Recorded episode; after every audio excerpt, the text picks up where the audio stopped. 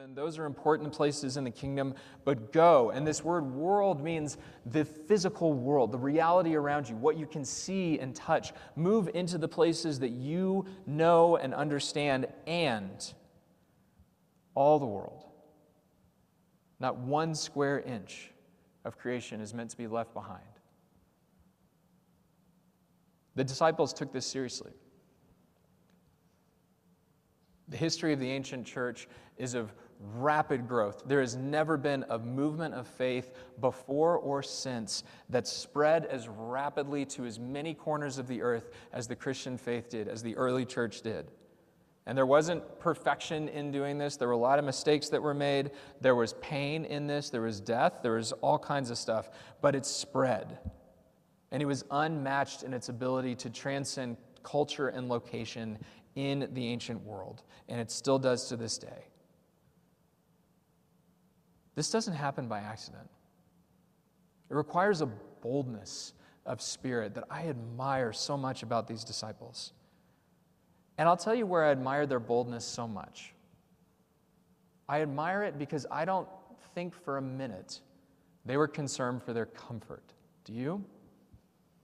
It's uncomfortable to leave your familiar setting and where you know the grocery store is and where your gas station is. It is uncomfortable to set aside those things, those touch points where we go, I feel good about this. I like where my couch is. I like my food. I like my television. I like all these other things. And Americans have a uniquely challenging problem in our abundance. You may think you may not have a lot of abundance. You may be going paycheck to paycheck. I get that. But make no mistake, we live in great abundance in this part of the world, tremendous abundance. And it is challenging to our faith. The disciples did not let their comfort impede the spread of the gospel. My question for us, church, is will we?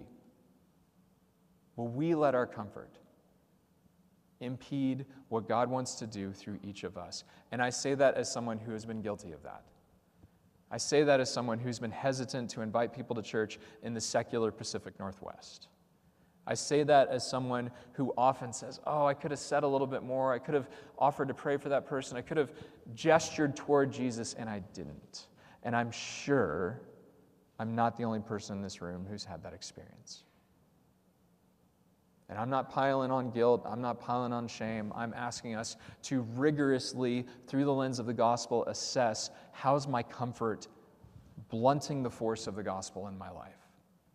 And are you happy with that? You okay with that? How's that working out for you? It's not working out good for me. I want more. And here's what's going to help us. Here's what helps me a reinvigoration, a reassessment of the gospel's place in my life by simply looking at it full bore. So I want to offer to us actually not anything really all that different from what Jesus offered to his disciples. He said, Go and proclaim the good news. What is the good news? They knew it, they heard it, and it connected in their brains. Let me remind us what it is again. This is from Philippians chapter 3. I'm just blown away by the Apostle Paul's ability to so put together the good news of the gospel in a couple of phrases. Paul has just been talking to the Philippian church about his pedigree and his degrees. I'm a Jew among Jews. I was a leader in the church, or excuse me, a leader in the synagogue. I have studied this stuff. I get it. He blows all of us away. And then he says this I no longer count on my own righteousness through obeying the law. Rather, I become righteous through what, church? Through faith in Christ. For God's way of making us right with himself depends on faith. What did Jesus say to the disciples when they didn't believe? Go do the law. Go check the boxes. Go make it work in the religious system that you're a part of. No, he didn't say that at all. He said, Go, live out your faith, follow me. How many of us, our comforts or our sense of moral uprightness comes from obeying whatever version of the law is that you live under? I want to be a good engineer at my firm. I want to be a good, faithful spouse and raise my children properly. I want to be involved in my neighborhood, but not too involved. I don't want any of this messiness to get on me. No, those are versions of the law. What we need is right standing with God that can only come through one way, and that is faith in Jesus Christ. That's it. There's no checking the box or working ourselves into a religious lather to achieve this standing before God. And Paul knew it. And it broke him to realize how dependent he was on the law, on his own effort. How have you been relying on your effort to make you feel better about your relationship with God? How have you been turning to, well, I just need to pray a little more, or I, I need to do this, I need to do, I need to do. And I'm not against doing things, but I want the grace of Christ to be my fuel and my motivator for the things that I do. We talked about this last week with religion versus the gospel. There's a handout at the welcome table again this week.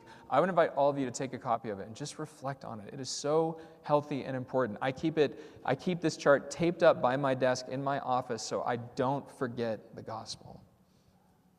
Jonathan Edwards, Martin Luther, John Calvin, these great forefathers in the, in the faith, they all agreed on many things. One thing in particular that the default mode of your heart and my heart is the law, it is religion, it is making stuff up for ourselves so that we can feel good about ourselves. We will not trend toward the gospel. We must intentionally move toward it. We must be so saturated in it that we do not forget it. And when we forget it, because we will, that we rely on Jesus' grace to bring us back where we belong, to his feet, to ask him for his mercy. And you know what? I, we weren't there, we don't know, but I sure as heck hope that the disciples, after Jesus said to them, Go, that they just fell at his feet before they went, and they just said, Thank you. Thank you for giving us another chance. Do you need to hear that this week? You have another chance. You have another chance. It's today, it's tomorrow, it's the next day. You have abundant opportunity to begin the work of sinking the gospel more deeply into your own heart through the Holy Spirit, and then to carry that forth into the lives of others. And it will be difficult to do this. This is why I called the last section when it gets difficult to believe, not if, when. The disciples have wrestled with unbelief and disbelief. They want to believe, they know they're supposed to believe, but they're missing the gospel. Jesus presents it to them yet again. And then in this final section of Mark's gospel, there's this identification, this giving a GPS location, if you will, that none of the other gospel accounts that I'm aware of offer. I don't know that this is offered quite this way in any other part of the New Testament. It's where Jesus goes after the resurrection. Think about this. So then the Lord Jesus, after he had spoken to them, was taken up into heaven and sat down at the right hand of God. In Acts, Jesus meets with his disciples and he is lifted up, and a cloud obscures him from their view. Remember that?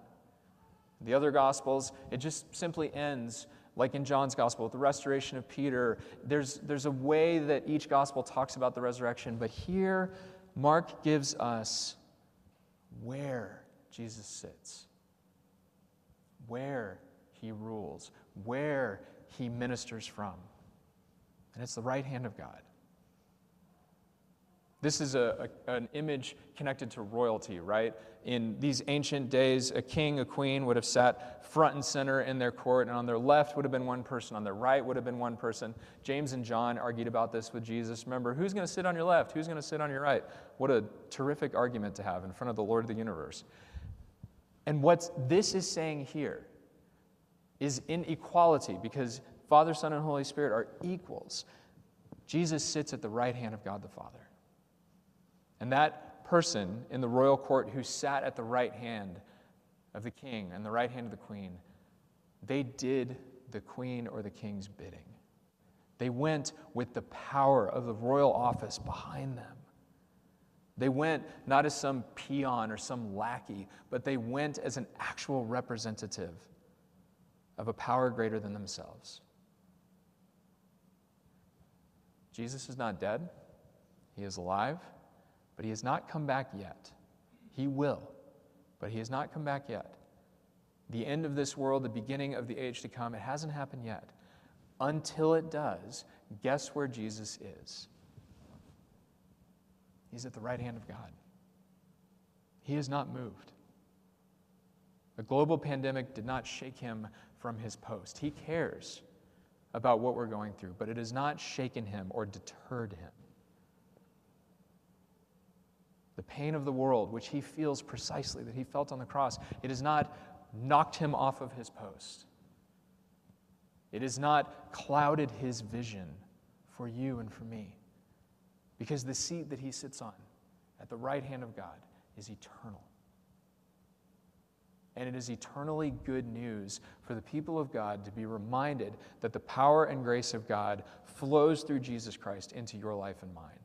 He doesn't sit at the right hand of God and put his feet up and have some queso and enjoy a great afternoon. He is there to bring his power and grace to life through you, through me.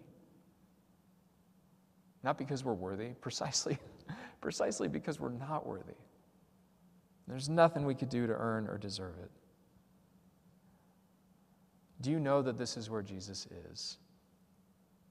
And part of the reason he's there is for you. So you can have his resurrection power. So you can do impossible things. So you, like the disciples in the earliest days of the church, looked around at an oppressive culture in the Roman Empire and said, okay, let's go. Don't know how, but let's go.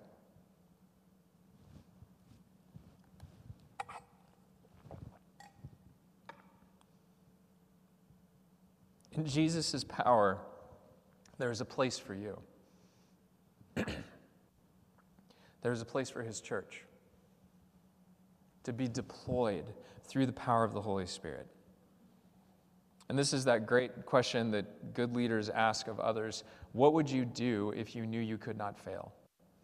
What would you do if you felt so confident in who has your back and the force of the people behind you and the driving of this mission that's in front of you? What would you do if you could not fail? Jesus Christ already knows the answer to that.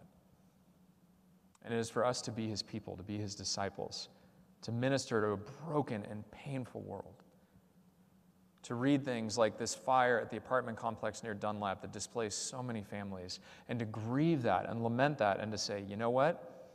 There's something we can do. We're being asked to help. It's an honor to be asked to help. There's something we can do. I invite you to step into that. I invite you to step into that in your own schools. I invite you to step into that in your, neighborhoods and in your workplaces. What is that thing that Jesus has put in front of you to do? And his resurrection power alone will give you the ability to do it. In the season that's ahead, this church, we will need that resurrection power more than we ever have. We are moving forward. We are not staying put. We have big challenges and big opportunities ahead of us. Many of you know I have the privilege of taking a sabbatical this summer. I'm really excited for it. And what I have seen in other churches that have been, given their pastors the gift of a sabbatical is a tremendous outpouring of creativity for ministry from you, not from me. I ain't going to be here but from you, from the power of the Holy Spirit at work in each of you. What would that resurrection power look like? Come into life. With me out of the way, your dreams can come to powerful fruition. I mean that. What might that look like? A couple of questions to consider as we take time to discuss with one another. We're going to get into smaller groups, no more than four or six. Share your name, a highlight from this past week, something good that brought you gratitude or joy. And then this second one I'll read for us because I know the print is small. Jesus told his disciples to bring the good news to all creation. This includes places or situations that might feel exclusive to faith in Christ. In other words, don't bring that in here. What's one area of your life that you find to be difficult to speak about your faith? No shame, no, no making fun, just where is it difficult for you to say, because of my faith in Jesus Christ, I'm compelled to do this or say this? After everyone has shared, take a moment and pray for the opportunity to share the good news in difficult places. This is in our DNA, this is in the life of the church. To go into these difficult places, to go to your businesses, to go to your schools, and to do so in a way that is winsome and engaging and honors the people around you, but that is truthful and rooted in the power of the resurrection. So let's take a moment, let's get into small groups, let's talk to one another, and then I'll call us back together in just a few moments. Let me pray for us. Lord, thank you for your word. Thank you for the good news of the gospel. Oh, man. We need it. I need it. Would you help us now as we turn, as we have this opportunity to dialogue? Would you fill this room with more of you and more of your power? And may there be steps taken as a result of these conversations to bless and serve the world. We ask in Jesus' name. Amen. I invite you to turn in your groups and talk with one another. I'll call you back in just a little while.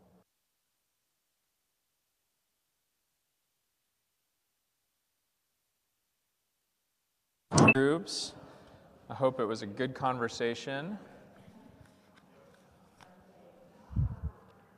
This is one of the things we discovered during the days when we were online only, is that people really love to be able to talk to one another and enjoy just a little extra fellowship, but also a chance to reflect. So thank you all for doing that. Okay. Uh, we are going to conclude our time in worship with a time of prayer for our community and our world. And so Garrett and Michelle are going to come up and lead us in our prayer.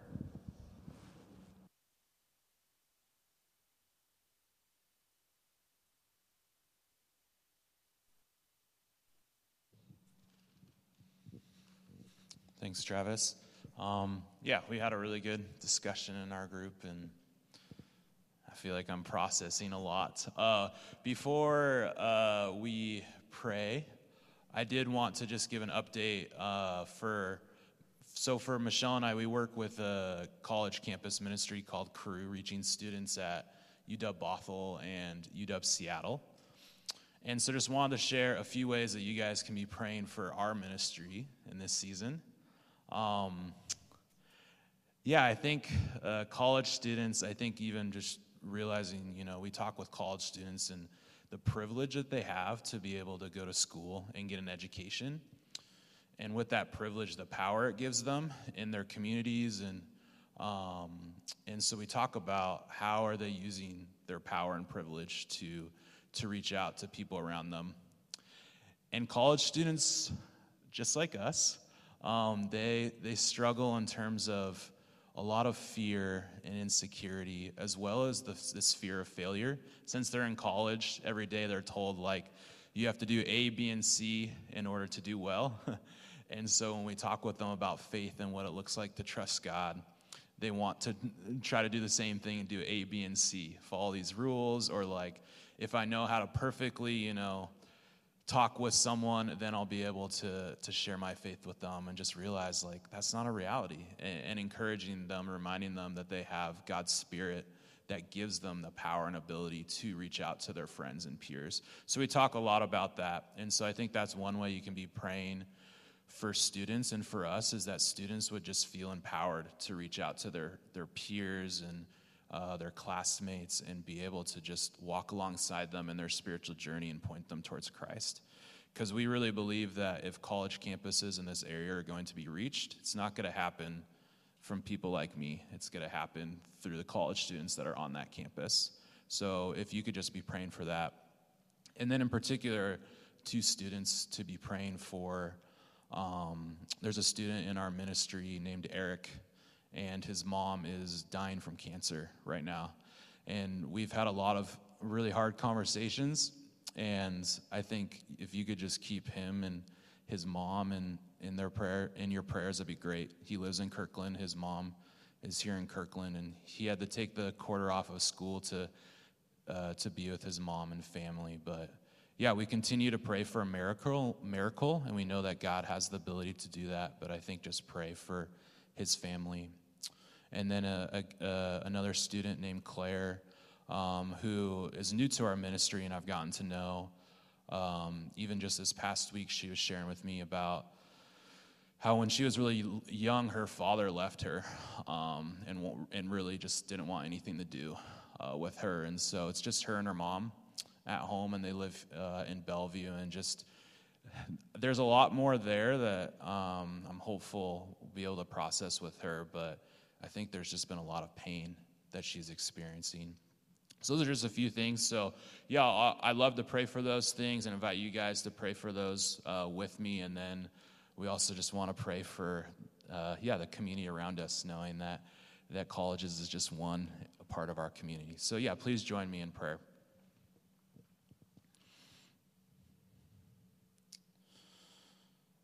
Lord, we're so thankful for you, God. Thank you for your spirit.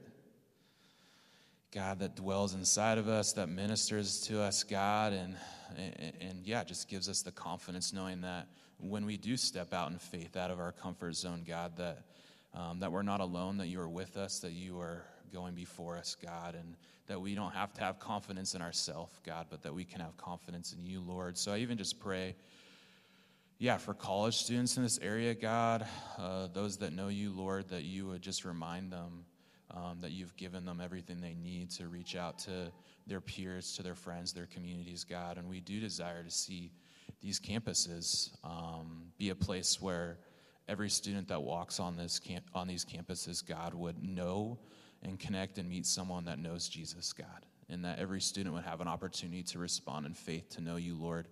And so we do just pray for the students in our ministry that, just like us, struggle with with fear, comfort, um, not wanting to fail, um, insecurities, God. Just pray that you would just remind them of your grace and, and your love for them, Lord. And do want to lift up Eric and his mom to you, God. And we do continue to pray every day, God, that if it's your will, that you would heal his mom. But most importantly, God, we pray that you would remind them that you are near to them, God in this time and that you would just be caring for their family, Lord. And I want to pray for for Claire, Lord, and yeah, even just the the grief um, that she's processing, even just to be, yeah, through her father leaving her, just to even be told through that, whether directly or indirectly, that I'm sure there's things that she's processing of I'm not good enough, that that I'm not truly loved. God, I pray that she would hear your voice in that,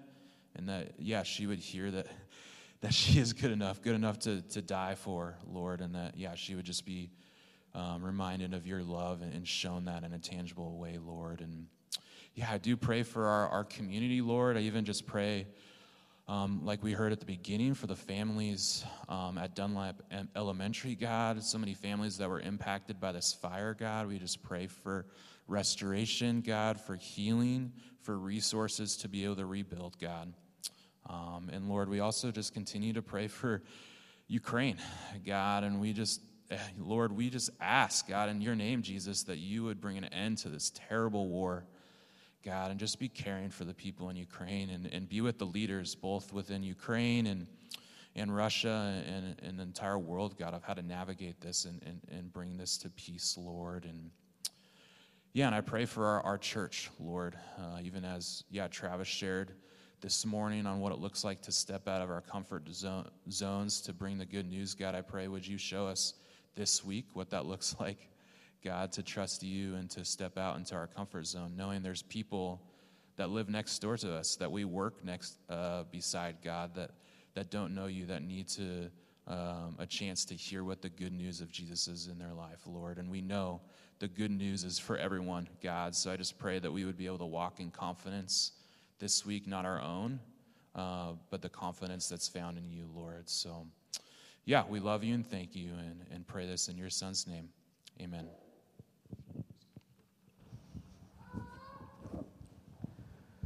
All right, church, I invite you to stand. The opportunity to go forth in the power of the resurrection is not something that is extended lightly. It is extended to people not who are worthy, by their own effort, but through the grace of Jesus and for the purposes of Jesus. The way Jesus wants you to use that power today, He already knows. It is up to you to discover it, to be faithful, to listen, to respond, and to do so with an open hand. Jesus will guide you to the place that He desires. And it's better than anything you and I could come up with. So let us go forth with the confidence in the one who has prepared the way for us from this place. Receive this blessing. May the grace of our Lord Jesus, the Christ, and the love of God the Father, and the fellowship and communion of His Holy Spirit be with you all, now and always. Now go in peace, church, and serve the Lord. And God's people agreed and said together, Amen. Go in peace.